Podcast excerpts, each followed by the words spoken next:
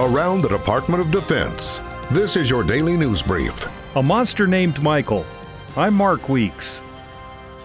The military is involved in hurricane relief efforts, supporting the Federal Emergency Management Agency and assisting state and local officials after Hurricane Michael hit the Florida coast. Right now, we have about 5,000 Department of Defense personnel actively engaged uh, within this effort. About half of that is from the National Guard, and again, working directly for the governors to support the governor's needs and requirements. The Defense Department is ready to provide different types of assistance as required. The key focus that we're been on is the search and rescue, the high water capability, uh, the ability to bring vertical lift or helicopters to bring to bear, as well as additional support for power and other support assets that we'll need, and able to use some of our installations to provide that capability to launch uh, the support efforts from.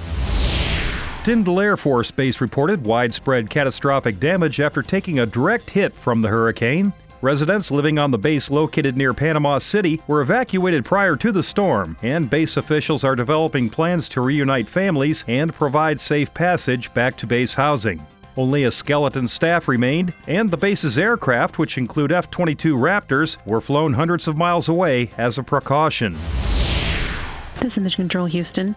Houston, we have a problem. And all is well after a Russian spacecraft with one American and one Russian aboard was on its way to the International Space Station when the launch was aborted after liftoff. The search and recovery team has reached the Soyuz MS 10. They landed east of Dzhezkazgan following a ballistic descent after an issue with their launch. The crew members are out of the capsule. All reports so far that they are in good condition. And you can see a profile of Air Force Colonel Nick Hague, the American astronaut on that failed Soyuz flight, at defense.gov.